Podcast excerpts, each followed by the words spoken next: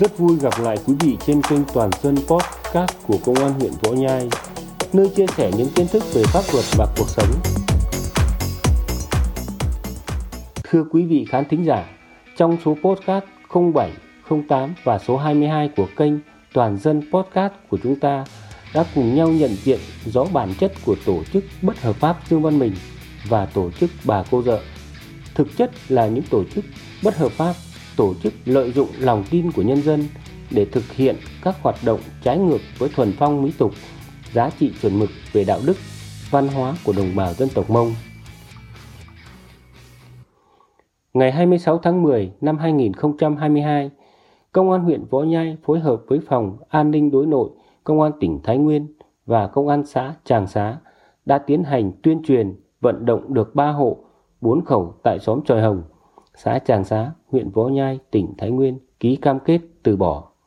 không tin theo tổ chức bà cô dợ,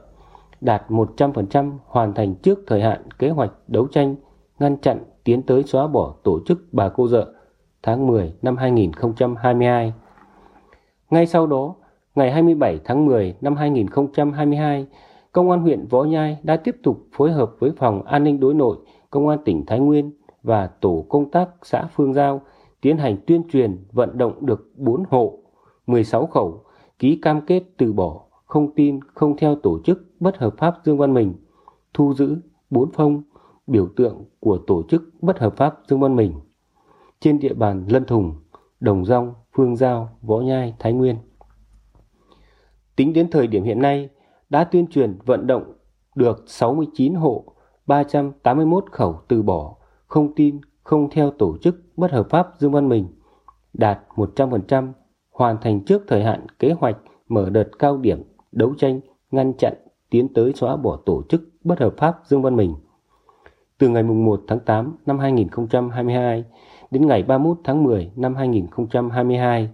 thu giữ 44 phong, tháo rỡ 4 nhà đòn. Trên địa bàn huyện Võ Nhai, hiện không còn đồng bào dân tộc Mông bị ảnh hưởng tin theo tổ chức bất hợp pháp Dương Văn Mình hoặc tổ chức bà cô dợ.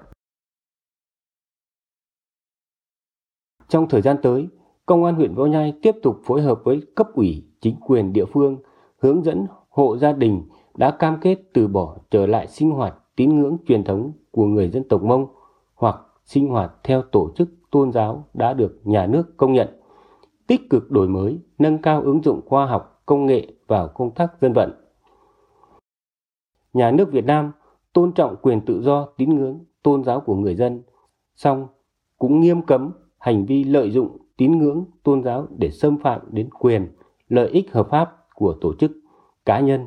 Vì thế, mỗi người dân cần phải cảnh giác và tỉnh táo để không bị lôi kéo tham gia vào các hoạt động tôn giáo để chống đảng, nhà nước và vi phạm pháp luật. Mỗi người dân cần có nhận thức rõ về bản chất của các loại tổ chức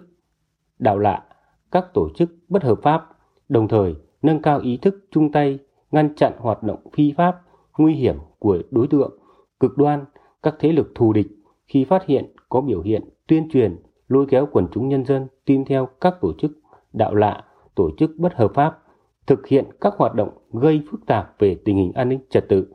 Mọi người dân cần nhanh chóng thông báo và phối hợp với cơ quan công an nơi gần nhất để có biện pháp xử lý, ngăn chặn kịp thời. Cảm ơn quý vị đã dành thời gian lắng nghe. Xin chào tạm biệt và hẹn gặp lại quý vị và các bạn vào 6 giờ sáng thứ hai tuần sau trong số podcast 26 với nội dung Vì cuộc sống bình yên của nhân dân.